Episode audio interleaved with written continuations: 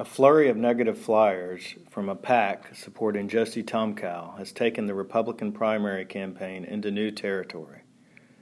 This is John Chambliss. I cover politics and general assignment stories for the Ledger.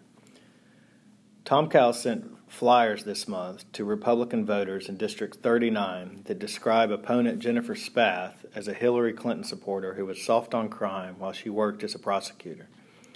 Liberal lawyer Jennifer Spath actually liked Hillary Clinton on Facebook and all the I'm with her left wing anti Trump propaganda that came with it, the flyer states. Spath said the flyers, paid for by the Make America Great Again Political Action Committee in Venice, are misleading and untrue.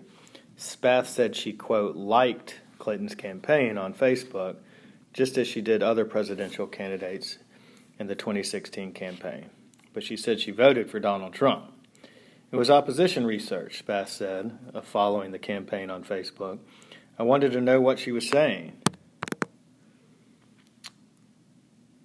The election between Spath, 34, and Tomkow, 22, is February, February 20th. The winner will face Ricky Shirah, 64, a Democrat from Lakeland, in a general election May 1st. Other flyers about Spath describe her as soft on crime. One case Tomkow highlights in a flyer wasn't even handled by Spath, Spath said. Spath said a 2012 case used in a flyer as an example of her being soft on crime was handled by a prosecutor from the Early Resolution Plea Division before it reached her office.